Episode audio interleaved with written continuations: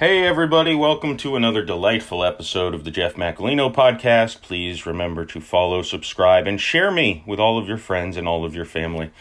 Today, I am joined by author Janet Gerardo. How are you today? I'm doing well, Jeffrey. Thanks. Thank you for for joining me. Uh, I wanted to talk to you. Um, I, I mentioned in the in your very brief introduction that that you're an, an author uh, of two books that are currently uh, out on uh, Amazon Kindle, Audible. Um, so I wanted to talk to you a little bit about those, what you're working on now, and just writing in general. Um, I I know. Uh, well, I know you know my story very well, but uh, I right. I'm I'm not working on books, but I am working on writing both comedy and uh, as far as jokes and for screenplays. So the writing process itself is always something digging in and seeing how people do it, uh, how it comes to them is is fascinating to me. Um, so your your first book was uh, was it back in two thousand eight? That's correct. And that's inseparable, correct? Actually, um, New York New Life was the first. Oh, was. Inseparable was the second, but somehow it appeared that Inseparable was published first. Gotcha. I don't know why. Gotcha. Now, are both of these, um, both of them are mostly based in New York? Is that correct? Oh, yes, yes, they are. I am a New Yorker through and through. Yes, I and it's funny. I read some of the reviews on your book, and a lot of them mention how authentic uh, it feels like they're in New York when they're reading the book. That's great. So that's uh, uh, how long did you live in New York? 11 years. Almost to the day. Now, were you born? And I guess I should I should go ahead and uh, many of the people listening probably already know that uh, this is my aunt Janet. Um, and I, I will not call you just Janet at any point in this interview. I realize so. At some point, You may, you may certainly do that, Jeffrey. no, I, this is a professional phone call, and it's our, it's actually you know, your podcast. So please feel free. You're an adult, uh, so. I, I But I'm, I'm glad you mentioned that I am your aunt. yeah. So so it so it won't seem odd that I know some things about you and you know some things about me. Right. but were you um were you born up in New York or were you born born in St. Pete I was born in Brooklyn, New York. in Brooklyn? moved to Lynbrook, which is the opposite of Brooklyn. Um, and then, as a young, uh, I was under 10 years old when we moved down here as a family. And then I went back to Manhattan to live and work uh, in my 40s. Gotcha. And that's And it was the it was the best adult time of my life because I absolutely love New York, especially Manhattan. And I had a great job too because I worked at the Village Voice. Yeah, and what and- what did you do there? I I, I knew you worked there and uh I, I, I remember I sent you my uh, I don't know if you remember this I sent you my flat Stanley back in third grade I think it was to I do remember that, and I had so much fun it, doing it for you and sending it back. Yeah, it's depressing. I still have that, by the way, in my in my in the room I'm in right now. Actually, I have it in one of my folders with old school stuff. Uh, it's depressing, and I say that because this year James did uh, Flat Stanley for school, uh, Uh-huh. and well, couldn't really do much. Well, New York is a little bit more exciting than St. Petersburg, Florida, Jeffrey. I, what can I say? There, well, there's more going on, but I think even in New York, uh, six months ago, or actually, it was more like it might have been last year. Uh, there wasn't a lot to do in any place. Oh, well, that's true because of COVID. yeah, we Right. we took them to a park. We took them to uh, to a restaurant. so uh, Flat Stanley had a pretty lazy uh, lazy time down here. yeah. Did you take him to the beach? Because that's at least something really nice around here. I think I think we took him to the beach. I had a hard time remembering to take photos with him. oh, okay. So, but yeah, that's uh, yeah, we we we did some creative uh, creative things to try to help his Flat Stanley project this year. yeah. Those but, are fun. Yeah, yeah, and and memorable. Uh, if if you send them someplace memorable, at least. right. So it yeah. just to touch on uh, either one of of the two that are out, New York, New Life, or Inseparable, or both. What just in kind of broad strokes, what are uh, each of those books about? Okay, I often just say they're ghost stories, but to qualify it better, these are not scary ghosts. They're not, um, you know, uh, there are no gossamer wings or anything like that. Uh, they are ghost stories in that, well, let me give you just a little preview without giving too much away. In New York, New Life, the main character moves away from Miami to New York after the death of her boyfriend. And when she gets an apartment in New York, there is a, a wall of mirrors, a single mirror on a wall. And he has not stayed completely dead and he appears to her and talks to her and in fact interacts physically with her. Mm. so it is a ghost but not your traditional ghost. Gotcha. So it's uh it's more spiritual than uh casper if that makes sense. It's it's not casper but it's not spiritual. It's actually quite physical if you know what i mean Gotcha. Yes, I'm. I'm reading it. now, your mother, my sister, would probably not say that or write anything like that. But as much as I adore your mother, we're not much alike. No, no, that's uh, I, I yeah. The the funny thing with my mother is I am. Uh, am nothing like her, but she's also the person who I love and respect more than anyone in the world. So it's. uh, I know exactly what you mean. Um, yeah, it's it's a great relationship. Yeah. Now, do so. It's it's funny. Both of these are mainly based in New York.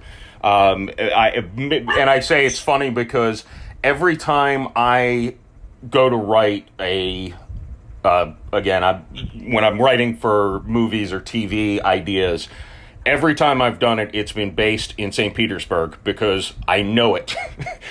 so, and any good teacher, writing teacher, will tell you write what you know. And it's not just about finding your voice, which should again be authentic, mm-hmm. but write what you know because otherwise it'll sound stilted or false and unappealing. Right. It would be foolish for someone like me to write anything based in New York because I've been there one time for a couple days. um, I guess I spent almost a week in Buffalo, but that's not quite the same as as uh, Manhattan. Not at all. I, Not at all. I said Buffalo is a place you go into every bar and someone's going to offer you marijuana. Uh, and everyone's oh, going to well, be drunk. I didn't go when I was living in New York. Silly. I, I swear I remember going to five or six bars, and every time a stranger came up and offered me weed. That's funny. Yeah, I, I I don't know. It's just something about the place, I guess. But I, I enjoyed it. But it's definitely a different place. That it's probably closer to St. Pete than to than to uh, Manhattan. Uh, oh yeah, yeah, definitely, definitely. So to mention inseparable now, in um, inseparable is a ghost story in that inseparable is talking about twins. One of whom is murdered. Hmm. And through the aid of a psychic medium, um, the the twin who is left um, gets information through this psychic. It's a fun story. These these are pure fiction, and yet, again, I'm writing what I know. Uh, as you know, my late boyfriend, you know, died here in Florida, and and I probably wouldn't have moved to New York, except that my parents were gone and he was gone. Mm-hmm. Uh, so I'm writing what I know. And in Inseparable, I'm not a twin, but I can understand twins and the very close, close relationship that they have. And while I think losing anybody you love, it must be so, so much more traumatic to lose a twin, uh, an identical twin, because they share share the same sac. Right. Born. So you know, it's uh, you know, I I am so close to my daughter, especially my siblings and and you nieces and nephews, um, that I I can. Well, I'm an emotional person, so I'm I'm writing through the emotion. And um, the other thing that should be up within a few, well, maybe next month, is called Ghosts of Grand Central, which a friend of mine in New York and I collaborated on. And I had read that um, many people died in the building of Grand Central mm, over 100 years ago. And I thought, hmm, if they died in there, maybe they're still there. And we both came up with individual stories, and it was such a fun thing to write. And that, you were asking me about process, I just woke up with the idea one Sunday morning. Mm. And I decided to run with it. So that spontaneity leads to action, which I think is a very good thing. Right, and that, that I think that's where a lot of ideas fall by the wayside. Would be you maybe have them and don't take immediate action on it, and it just kind of fizzles away because I, it. I know I've had ideas for creative things in the past that I completely just said, eh, I'm, uh, you know, maybe one day I'll I'll get to it, and I don't even remember that they've just faded over time because I never did anything. Uh, do do it's funny. One of my creative ideas, it's not something I'm even working on now, was a, actually just a dream. Uh, I don't know if I even told you this, but I I don't think so. I I slept. Uh, you and I both uh, have trouble uh, getting to sleep, and I have uh, severe trouble staying asleep. I Yeah, we're both insomniacs, big time. yeah, and so I don't sleep for more than three or four hours at a time. Now, sometimes I wake up, I roll over, 30 minutes later, I'm able to get back to sleep. But one night, I randomly was able to sleep for eight hours, and my dreams are very vivid. So, in four hours, I can have a vivid, vivid dream. In eight hours, I dreamt six months of my life. Uh, Wow. I was abducted by aliens and a, a whole mess of things, but uh, that was the first time I, I woke up and I'm like, I need to I need to write down some of this. It's a weird uh, comic-y sci-fi type thing, which is not even my my my cup of tea. Uh, Right. but that was the first time it's like this is something there's something here this was a real fascinating experience and i you know and then since then i had another dream where i actually directed a movie uh, and i woke up and i basically wrote the movie i directed out in a screenplay um, That's cool. it's it's so I, I almost consider those lucky things but I, I think sometimes there's something about your brain when it's either just waking up or it's overtired that just sparks something maybe it's insanity Uh, I, I agree because when you are awake, when you know you are supposed to be sleeping, it's frustrating as hell. mm-hmm.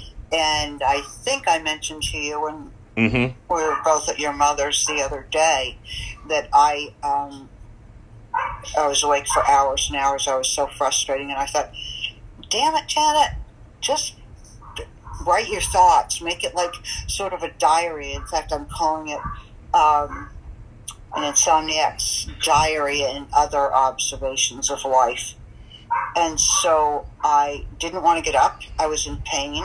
Didn't want to sit at my computer and I just did a very long email into my phone, sp- speaking it instead Mhm. of typing, and uh, then you know put it into Word and did the uh, the editing. And I've I've done four or five of those. Let's call them episodes. Fun stuff. Uh, some of it is fun, some of it is angry. One of them is very angry. And because it's political, I'm not going to say what it is. but I'm very unapologetic in it because when I say what I did, and I say if anybody is offended by this, too bad. Yeah. Um, and that's the way I feel sometimes. I really do. If if it's something so obnoxious in the social aspect of our world, um, I don't care if you're offended, you know, or anybody. Not just I. I mean the universal you. Right, right. Um, no, you, so, you you know. I don't get offended at anything. So Uh, right. you have you have uh, you don't have thin skin. no, no, no. And I, I I like to dish it out to to everyone too. So Yeah, and you know, my daughter is that way. I mean, Jennifer is just always, she's very funny and she loves to, you know, crack on people and she can take it just as well as give it. hmm Even with her students. I mean, she does it with her students. And I think that's why she's so beloved among her students because they get her sense of humor and even her sarcasm. That's It's interesting for kids. yeah. I'm glad to hear that because I I I I think kids need it to an extent. I know I go over the top sometimes uh, with uh, with with my own children, uh, but I think even in coaching, uh, you know, my son's sports, uh, coaching the flag football teams and stuff, the kids seem to like me, and I always say I don't even like other kids. I don't even like my own kids sometimes, but I I love them, of course. But I don't like You love them, but yeah, right. Yeah, but I don't like other people's kids. But they do seem to have a some sort of you know draw towards me, and I always think it's probably because I talk to them. I don't curse in front of them often. I'll sometimes, sometimes in effect of let's kick some ass to eight year olds will really startle them awake or or. Uh, so I, I am guilty of that on occasion, but but I, I mostly otherwise talk to them like adults uh, and Yeah. and I think it it seems to work. They, I don't know if they feel like it's respectful to them that I don't talk down to them. Well, the older generations would would feel that it is disrespect. Our Aunt Lucy uh, did not like the way Jennifer spoke to people at all, and she let her know it, of course. but humor is such a great tool, and if you are working with children and make learning fun, they are far better off. Um, and I use that in writing too, not in the more serious books like New York New Life and Inseparable. There's not much humor. Every once in a while, uh, there's a little joke between the main character and some of her female friends. Um, but it's there has to be some levity at times, even in the most intense situations. And kids need it too. They need the seriousness, they need the discipline, which is every bit as much uh, uh, as love as, you know, when you're raising your children. It's just as important. Um, but I, I am a little off topic. So, um, no, that's it's there's a yes, I, I, I do, I do, you know, kind of go off on tangents at times. Yes, I, I maybe I'll, I'll blame you for that, but I. Oh, there you go. Maybe that's where I got it I got a thick from. no, it's funny. There's a fine line between a lot of times between tension and drama and comedy. I've heard people talk about a, a couple of the greatest television shows of all time and describe them as dark comedy, like uh, uh, Breaking Bad and The Sopranos. right. A lot of people will say, "Oh, that's that's a dark comedy. Yeah, it's dramatic, but there's a lot of funny in there." Absolutely. It- it's it's interesting. There's kind of a fine line, and that's that. uh, I think I've even mentioned that's why I even got into doing this podcast and trying some stand up is because I was writing dark comedies that were not they were dark, but they weren't very funny. Oh yeah. Well, that's hard to make. It, it's really hard to make dark funny. It really is. So if you can do it at all, that's pretty damn good. Yeah, well, and it, it's what makes it makes it. Uh, it's yeah, it's a fine line because if you take out the the jokes, you've just got a depressing, which still has a market. Uh, I mean, you know, honestly, it's there's still a market Oh, for sure. that, but uh, it's not necessarily the one I want to get into. I prefer people laugh. I don't think there's anything more satisfying than hearing people laugh at what you have to say or what you have read, what they have read. Um, it's, it's a very satisfying uh, aspect of any creative endeavor, yes. in my opinion. No, I would I would agree. The the only thing and I I don't think I'll ever get to this point. The only thing I think would be better is for someone to be so moved that they cry like if I made a movie. Making someone cry would be Oh, there's certainly a place for that. Uh, absolutely. And I do like drama. In fact, up until a few years ago, mostly because of my daughter's influence, um, I watched far more drama than comedy. But once she introduced me to Schitt's Creek, I, I- it's all, Mm. it's all over for drama right now. I just want to watch Schitt, Schitt's Creek every day. I was Um, I was so hesitant to watch that because I I thought it had to have been overhyped. And uh, I I don't think it was. I think it was brilliant. I do too. And and the first season, I didn't like it all. And Jennifer said, "You've got to give it another chance." And I'm I'm really glad she did because, and we tend to watch at least a couple of episodes at night to uh, unwind and laugh. Because you know you have a stressful day, you do not want to watch drama or the news. they did a such a good job and this is why i think i was the same way as you where it was kind of rough in the beginning because the characters were so far out Oh, they're obnoxious, But selfish rich people. they kept them so much they developed the characters so well that you kind of uh, Catherine O'Hara's voice drove me insane in the beginning, and yeah.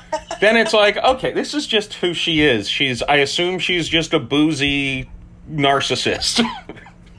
Oh my God, is that ever the truth? But how she affects those, not, I won't even call them accents because they're not accents, they're just ways of speaking. And uh, I, I love to imitate her.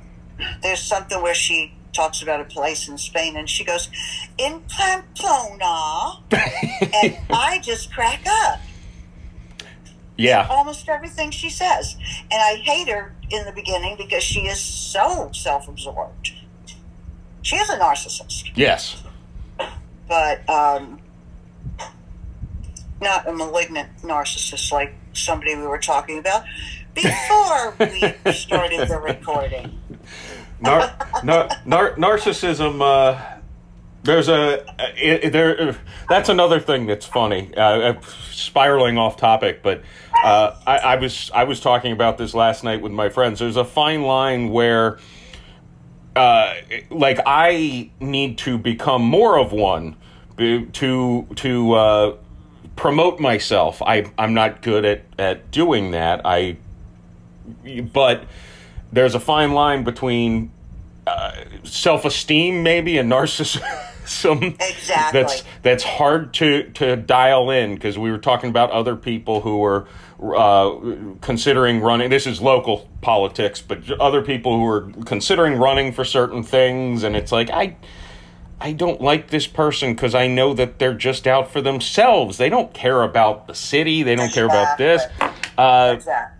but at the same time, someone who isn't willing to say I am the best, they're well, obviously they're never going to win an election.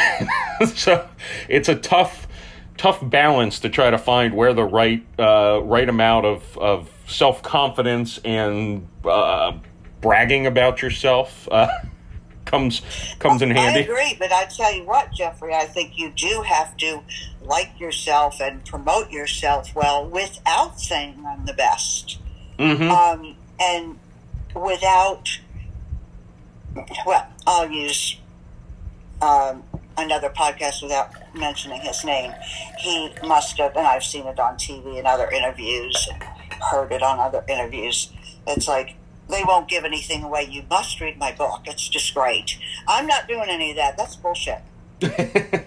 um, but I do need to promote myself, and I do it in a way that is not going to appear narcissistic because that's not who I am. no, no. I'm selfish enough. You have to be selfish in the sense that your self love is sufficient to sustain you. And it, it doesn't have to go toward narcissism. Right. And and that's uh that's the uh and you you've experienced this since you've had books out uh, for for a while now. Uh, that's the the same way with me telling people listen to this podcast. It's like, uh, well, uh, I don't know if you'll enjoy it. Just Well, no, uh, you, you can say, I had such fun on this podcast with XYZ. That's promoting it, and you don't have to say, hey, I'm the best at podcasting. You'll never hear another podcast like mine. you know what I mean? Uh, uh, And I'd like to see you promote yourself more because I think you do a really good job. I've enjoyed the ones when we're off of this podcast, I need to ask you how I can listen to all of them because I can't find a way to do that. Like on YouTube, if you put in a, a song or three, they'll come up with, and you just go right down the line. Like, say I put in Barbara Streisand. I'm going to get a bunch of her hits, and I go right down the line. And I can't find a way to do that on uh, where I get podcasts. Gotcha. I can, yeah, I can give you some tips, and I know I and I and shamelessly, I'll I'll plug this. I know that people who are uh, listen through Apple Podcasts, which is a large amount of my audience. Uh, I've I don't know why, but the show page is not uh, searchable at the moment, so uh, I'm not sure if I got blacklisted. I'm pretty sure that's not the case, but uh, just an FYI to people who listen on Apple. Um, if they if they follow me on Twitter or the Facebook page, they the I'll put the Apple links and they are able to listen to each episode, but I don't think it shows you the whole catalog anymore. So just a just a side note on that. Yeah, yeah. Well, I, I mean, I do want to know, and um, it's you know will benefit others who might be. I mean, I'm very new to podcasts, very new. I, I, I really, truthfully, until your mom told me you were doing them, I had never listened to one. you know i i am also very relatively very new to podcasts i only started listening to podcasts when i started a new i was starting a new job with a new company and my first day this was last march my first day i show up to the office in tampa. There's one guy there to let me in give me a laptop and say hey have a good time. Here's your desk. And my boss called me and said hey take everything on your desk home with you. And I was at home by myself working, and the silence just, I was used to an office, and the silence just, I, I couldn't stand it. So I tried music, and it wasn't doing it for me. so that's when. So I'm only about what 15 months, even less than that, into listening to podcasts myself. So I'm.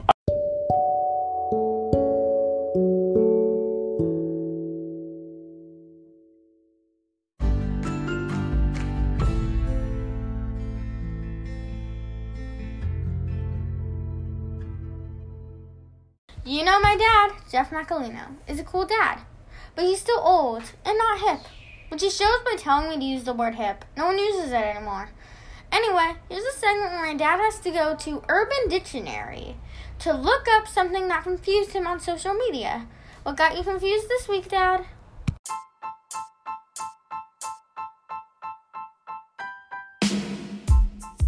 Well, thanks, Bella.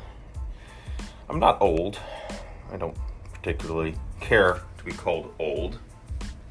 But then again, I've done it to uh, other people my whole life. So I've got I've got two today. Uh, one, these always make me feel stupid.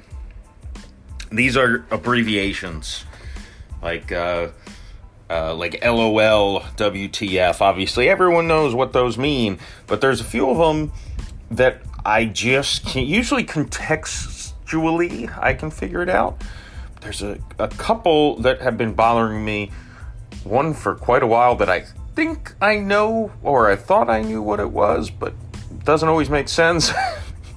and the other one's one I've seen a lot more recently that I just can't. Uh, I don't know, just can't can't uh, figure it out on my own. So to Urban Dictionary we go.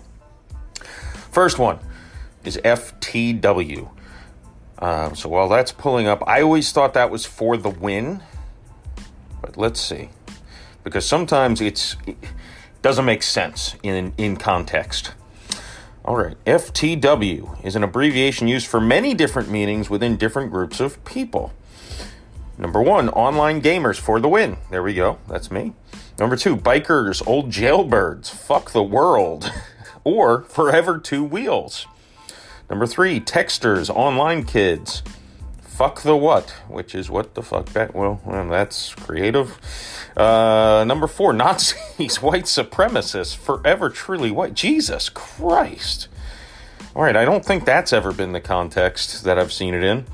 Uh, number five, animal activists, free the whales. Number six, stoners, potheads, free the weed. And number seven, East Coast East Siders. Fuck the West, West Side, West Coast. And just randomly, uh, boy. All right, so this top definition here for FTW ends with FTW can pretty much mean anything. Can pretty much mean, oh boy, I can't read. FTW can pretty much mean almost anything depending on the person. Let me just scroll down and look at some of the other ones. For the win, this one just says for the win. This one says for the win. This one says it originated as a biker term in two contexts forever two wheels and fuck the world. Um, from a Hell's Angel working security at a Grateful Dead concert when stupidly asked about the meaning of his FTW tattoo, said forever two wheels has since been appropriated and attributed to everything from Hollywood squares for the win to Greenpeace, Free the Whales, etc., etc. This one also fucked the world for the win. What the fuck backwards? Free the whales.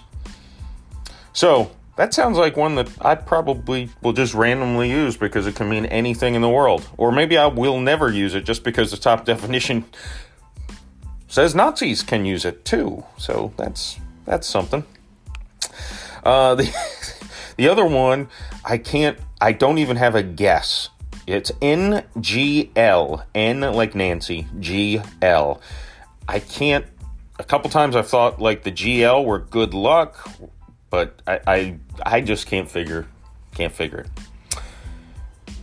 Oh, and it pulled up, and now I feel like an idiot. NGL, not gonna lie indicating you are admitting something that may be considered strange. Could be deemed the equivalent of saying just saying or no offense in the sense that it makes your statement more valid, less offensive. Oh, I feel kind of stupid for having been confused by that one. But hey, as my daughter says, I'm not hip. And I told her to use the word hip, and she said, Daddy, no one uses that word. All right, well, FTW. Fuck the world. For the win.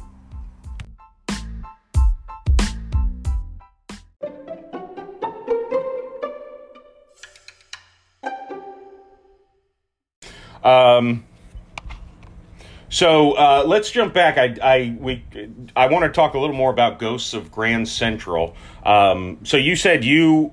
So is it uh, like short stories or? I know. Yes. Gotcha. Yeah, it's a bunch of short stories of uh, totally made up, you know, uh, people who worked on building or just worked in Grand Central, and some uh, more current ones that they just died in Grand Central, and there they stayed. Um, it's it's Mm. it's a fun it's a fun read in that because it's like the person I, I bring out the personalities of each when they were alive and how they are those same personalities in death. Uh, although one makes a big change, but it's it- it's just a psychological study in a sense, if you will. Um, and it was so much fun writing it. Yeah, that's a that's a fascinating idea, and that's coming from someone who's you know I'm not necessarily into that genre, but it's it's a fascinating concept to to do it that way. Yeah, it, it, it is, and I don't know how it came to me. It was a Sunday morning. I just finished reading the New York Times, and I said, Ooh, that would be so much fun to talk about ghosts in Grand Central. Because Grand Central is really a hub. Uh, Penn, Penn Station is too, in that you can go outside of the city or outside of the state. But as far as inside of New York and the boroughs, um, you catch the subway there, and there is so much there, so much. It's the the Grand Room in Grand Central is the largest room in the world Hmm. um, as a room. The famous clock that's in the middle is seen in so many movies and TV shows. And It's just special. There's just, and of course, during the day and into the, you know, late evening, it is populated by millions of people Right. in and out. You know, it's it's really cool place. Did So I don't know if you know the answer to this. When they shoot those, I think everyone knows what it looks like from movies. Uh, Uh-huh. Do they have to shut it down when they do that, or do they figure out a way to? to I I don't know if you know the answer to that. It's just a weird thought I I actually do. No, I actually do know that because I also know when they shoot movies or TV shows because I often ran into them. Mm, um, on the outside, on streets, they will close down portions of streets for sure. In Grand Central, what they generally do, because they cannot interfere with the, the travel, is they do extremely great lighting and no people or a few people. Then, when they want to show the throngs of people, they do it as people are walking through, catching trains and running for their train because they're running late. you know, that kind of thing. And that's interesting too because, again, you're observing uh, human frailties, human uh, idiosyncrasies, you know, stuff like that. You, you notice how people walk and how they run and uh, climb up the stairs. There are a lot of staircases in Grand Central and they're grand. Everything about Grand Central is grand. Uh, and they have a fish market, a meat market. Um, on the the street level, they have just some amazing things you can buy that you cannot buy anywhere else. So it's a fun place to be. and that's why my ghosts still live there. Did uh, this is a and I don't even know if you've seen the movie, but um, this I, this had to have been shot at Grand Central. Was uh, uh, the end of Carlito's Way? I don't know if you're familiar with. It's a Pacino I- movie. I did see that movie, but I, I can't say that I remember it. I, I remember the name and I remember Al Pacino being in it because I'm a huge fan. Al Pacino and Robert De Niro are two of my absolute faves. Yes, yes, me, know, they're, they're me as well. great actors. You know what's funny? That movie, I think the first time I watched it, I may have been a little intoxicated because I watched it through a second time, and the only time I realized I have seen this movie for sure was, and I'm 99% sure that the ending, uh, the last action sequence was filmed at uh, Grand Central Station. And uh, I, I need to now. I need to go back and watch the movie because it's been a while. Yeah. But that Yeah, last, that's, that's a cool thing to do. yeah, that's uh, uh I'll I'll I'll Google that to see if I'm right, but I I can't imagine that was shot anywhere else. Yeah, I just I just can't remember. It's been a long time, and I tend to remember the actors who I really love. And I did see Al Pacino in person uh, at the theater after after a production on Broadway, and he's such a cool person. He's a little person.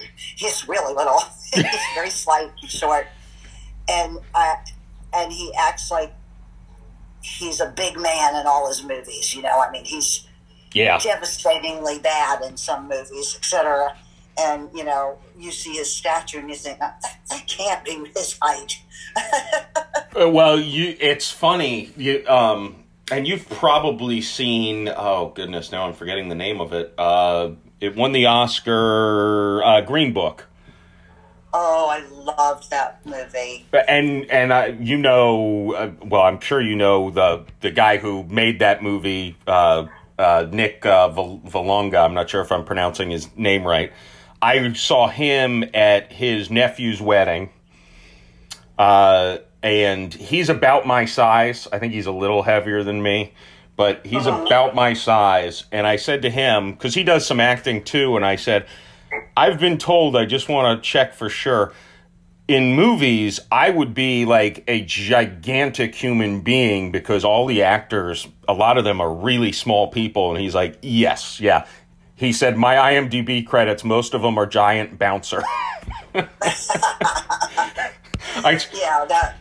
Yeah, that that happens a lot, and in fact, sometimes they have to put platform shoes on or put a platform like in a standing kiss.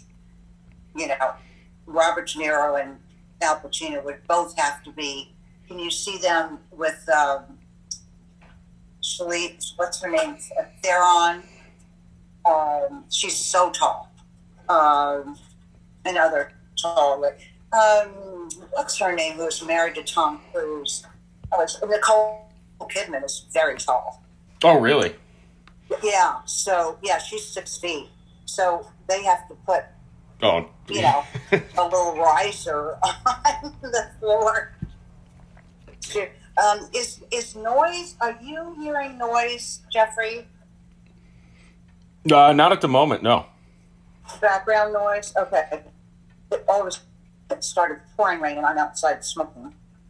But I don't want that to um, make any negative difference on your podcast.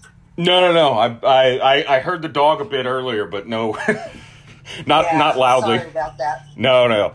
That um uh, uh probably heard my voice because anytime I step foot in, in the house, uh, it, it won't stop barking at me. Yeah, it's um, uh, Izzy's like that. It, it's usually small dogs. They have, you know, they have this thing, but um, yeah, I just don't want to ruin it. I did want to jump back to something, Yeah. only because um, I I'd like for your audience to know that I've been writing since high school, and I had high school teacher and a college professor tell me that whatever I decide to do in life, I better write. I was a writer, and nothing thrilled me more. So I always did write. I've written probably a couple of thousand poems, but um, I wanted to mention this in that so many people are writers, but because they don't know somebody, they're not big names or whatever, they can't get published in, in the, you know, through Random House or the big houses, the big publishing houses. And what they used to call it was vanity publishing. They now they don't call it that anymore. They call it self-publishing. Mm-hmm. But did you know you have to be approved? So when you so if you go to publish through Amazon, they they what do they they review the book or They do. Oh okay. And so it's not it's not just a bunch of crap that ends up there's some there is some crap but um, some people like it. So you know it's going to happen if they think it's marketable but um, they do want literary writing too. Uh, so uh, you know I, I just wanted to get that out there. And some people would feel oh well i couldn't get a publisher to do it. I tried publishers and i never got a form letter back. I always got personal letters back complimenting my writing but they weren't using the type of thing i write. And, it, and i understand that because it's very specific. Right. So uh, I, I wanted to mention that so that if there are people listening who write and want to be published, don't feel bad about it. Go to Amazon. Amazon will lead you to Kindle, and Kindle will lead you to Audible if you want to. You can narrate your own book, or you could have someone else do it. In my case, I had my friend in New York do it for me on both books. And so I just wanted to touch on that as far as a frame of reference for writers who really want to be published but don't know how to be or can't find a publisher. and how how how easy or difficult and how long is that process if you you're just starting to go through Amazon uh, obviously the getting to the the audible end of things is is a probably longer process but how how is it in you know you finish your your book and everything looks good and all that how how much of a process is it dealing with Amazon and getting that all done It's not a bad process, actually. And um, they'll help you along. And again, my friend did my uh, covers, my book covers for me because he's an artist. I did one um, for the the physical book of uh, Inseparable, but the, I was being a little vain. I have to admit because I had a painting of a a woman, and what we did was we had the top in the right position and the bottom turned upside down, and that was for Inseparable. Mm. But anyway, we changed that for the Audible.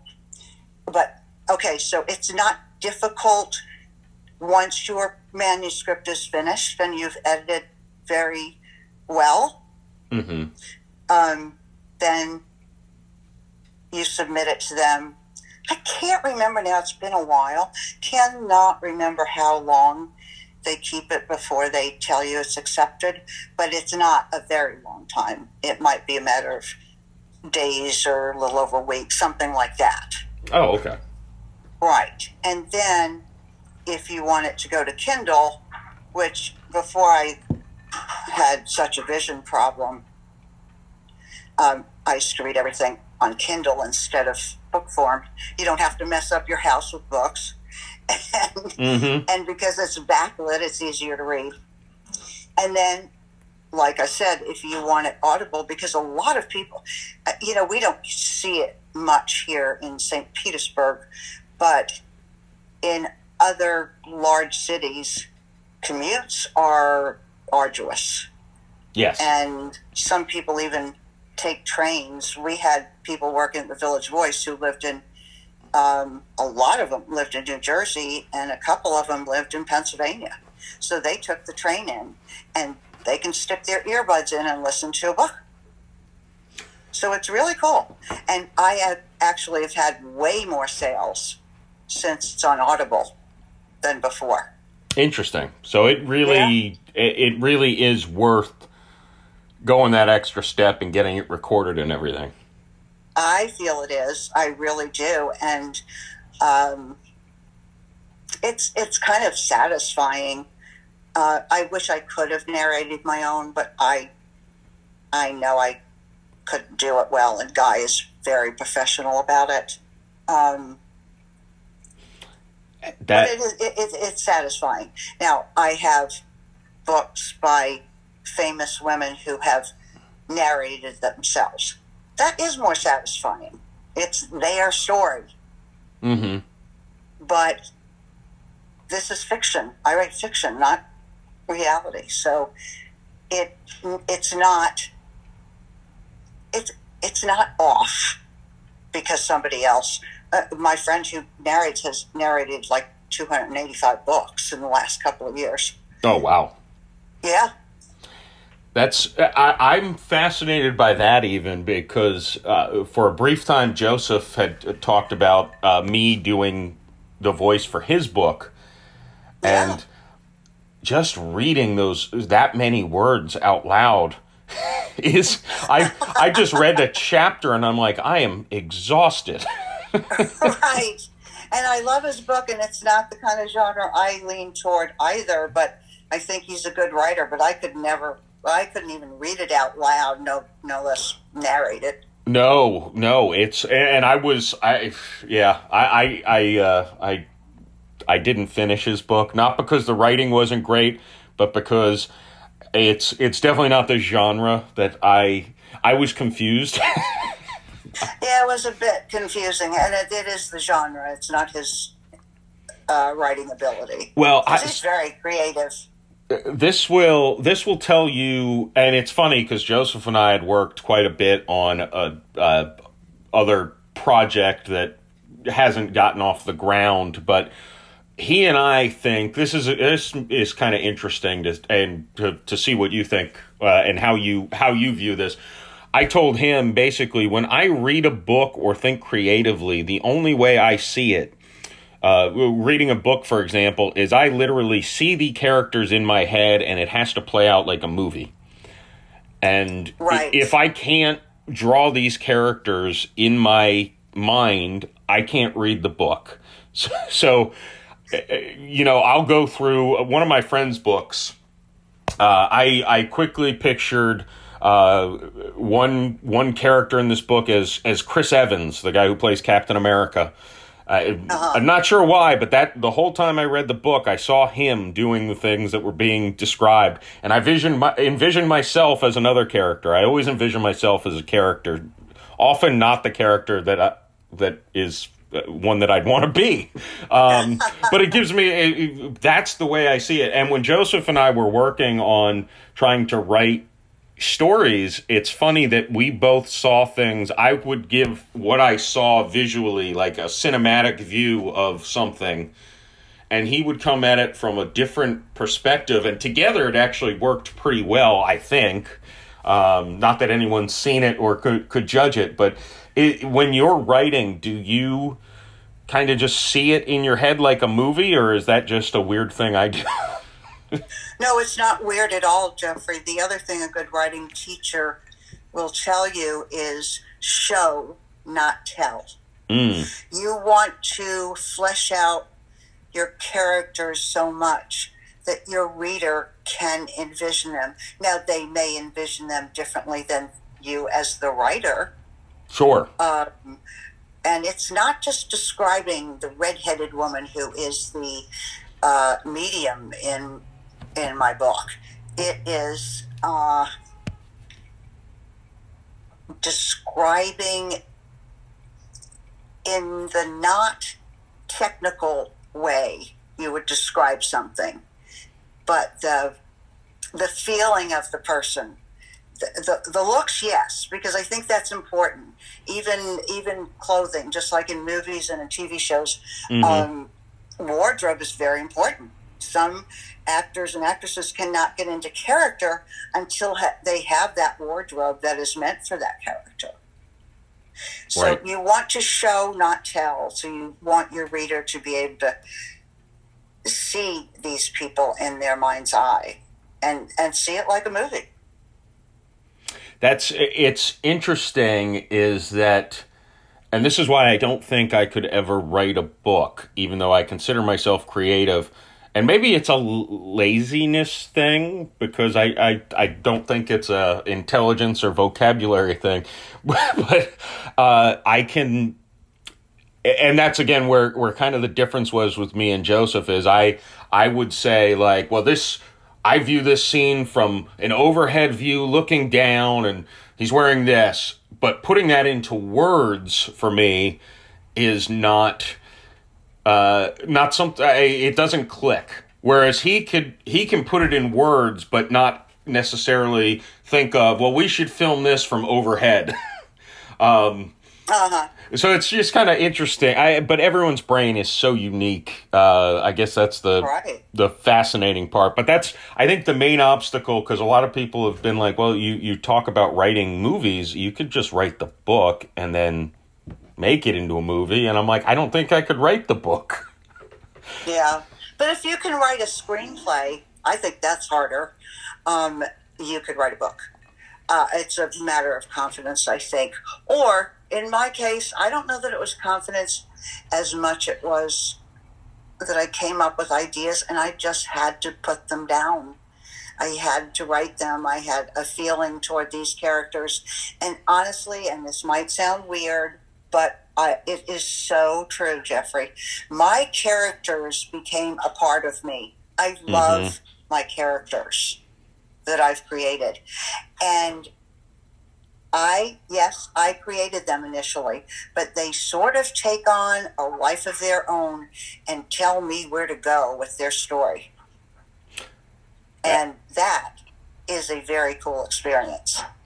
Uh, Yeah, I mean that's the I think that's the key to any great art of of any kind, whether it be I mean we mentioned Breaking Bad earlier. The reason that show was great is every single character on there had their own arc and their own personality and and they developed. Uh Very well developed, yes. and that that's the uh, I, I think that's to me that's the key to everything the and, and I, I maybe you'd agree with me on this is that and that's why writing a scenery uh, you writing about things taking place in New York or me writing about things taking place in St. Petersburg uh, that's good. You can draw out the background and the details and everything, but the characters are everything about the story itself. So you set it in a place you know, and then you create characters that can grow and and be real people, even though they're not. That's right, because they do come to life. And the truth is, you could write from your knowledge of St. Petersburg, but call it something else and put it in the Midwest somewhere. Or Sure. a smaller town in California, for instance, or wherever, and make it believable so long as you are true to what you know in St. Petersburg. Right. That's the uh, that's the a- a- and and not being afraid to. Uh, that's something I I think a lot of people have have said things to the effect of well it's got to be a fictional town so you got to make one up well, that seems like overdoing it to me No, it doesn't have to be fictional. right There, there- there's no reason to make up a uh, a place if you don't have to. Uh, I, I mean, nobody could make up a place like New York. New York is so unique, and St. Petersburg has its uniqueness too. So no, I, I'm not saying you have to create a fictional town. I'm saying it's available. If you don't want to use St. Petersburg, maybe you don't want anybody to see what you're seeing in St. Petersburg, rather than think it's some fictional place. Right, Um, right. Depending on yeah. Yeah, you know, um, I, I I really like Southern writers, which is sort of strange since I'm such a northerner and a big city person. But Pat Conroy is one of my favorite um, contemporary writers. He's just amazing, and it all takes place in the Low Country in South Carolina. And I feel like I've been there, and I have Hmm. not physically been there. He's that good a writer. And it is real. He grew up there. So talking about writing what he knows, he does.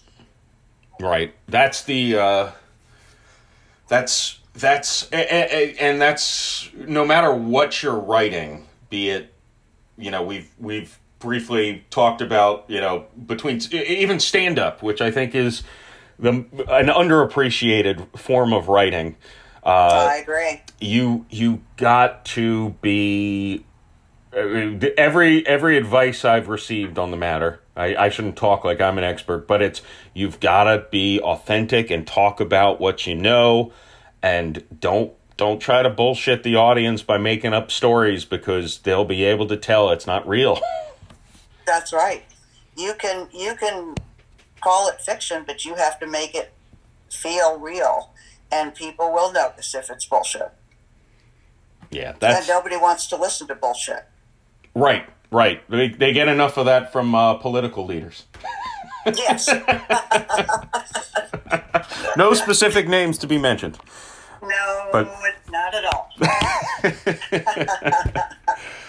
Well, uh, Aunt Janet, is there um, do do you have any place uh, you know as far as uh, uh, where people obviously Amazon, Kindle, and Audible, and the books are inseparable and New York, New Life, and then Ghost of Grand Central is coming soon, correct? It will be yes. Hopefully next month, maybe maybe the next, because I haven't put it in the right form um, to send it to Amazon yet, and it has to be very specific uh, type and size. Mm. And uh, I mean that's not a bad thing. It's just that I haven't gotten around to doing it, and uh, then it'll go to Kindle. That's that's very easy. They just put it in Kindle, and then the only thing that you have to do if you want it to be narrated is go to what they call ACX and find a person who you want to narrate. And you can listen to how they narrate. You can listen to other books or passages from it to know, oh, I like this person's style. I'm going to choose them. And then you also have uh, options. For instance, most, uh, well, I shouldn't say most, I'm not sure the percentage. Some people will take, um, not, they won't take money up front. They will take the royalties on the sales, Mm. and and that's fine. Others maybe need money more immediately. They will charge. Um, but those are the only two options. And you, you do want to do some research. You want to make sure that whoever narrates does it well. Um, but it's not difficult. It's really not difficult. Interesting. Well, that, that's the beauty of the internet is that it's opened up for creatives to obviously there are advantages that other people have even with, you know, everyone being able to access this information, but Right. uh, at least there's a way, you know, even if uh, it doesn't get the audience or the sales, there's a way to at least get your stuff out there. And uh, that's that's uh, a nice advantage over even what 20 30 years ago where i you know you could put your book on uh, on the internet and nobody would be able to access it. Right. Uh, or finding people who can do things like do the the voice, you know, the narration and stuff like that. Exactly. So it's it's uh, uh that's the good side of technology. Yeah. We won't talk about the downside because then I'll use foul language. yeah, no, me me too. I I'm opposed to that, but you know, I'm thinking of your mother. All right. Well, it, b- before we uh, end the episode, is there anything else you wanted to add, or? I would like to add that I am very grateful that you allowed me this time, Jeffrey, to Oh. not only chat the way we have, but to hopefully uh, have other people understand if they're writers, do it. Just do it. Absolutely. That's I I I echo the sentiment of just don't uh, don't think you can't do it. Just just put it, do it. Exactly. Exactly. All right. Well, I am very appreciative of you coming on my little podcast, and uh, we will. Uh, uh, don't don't hang up so we can stay on the line. But uh, thanks again. Okay. Sounds good.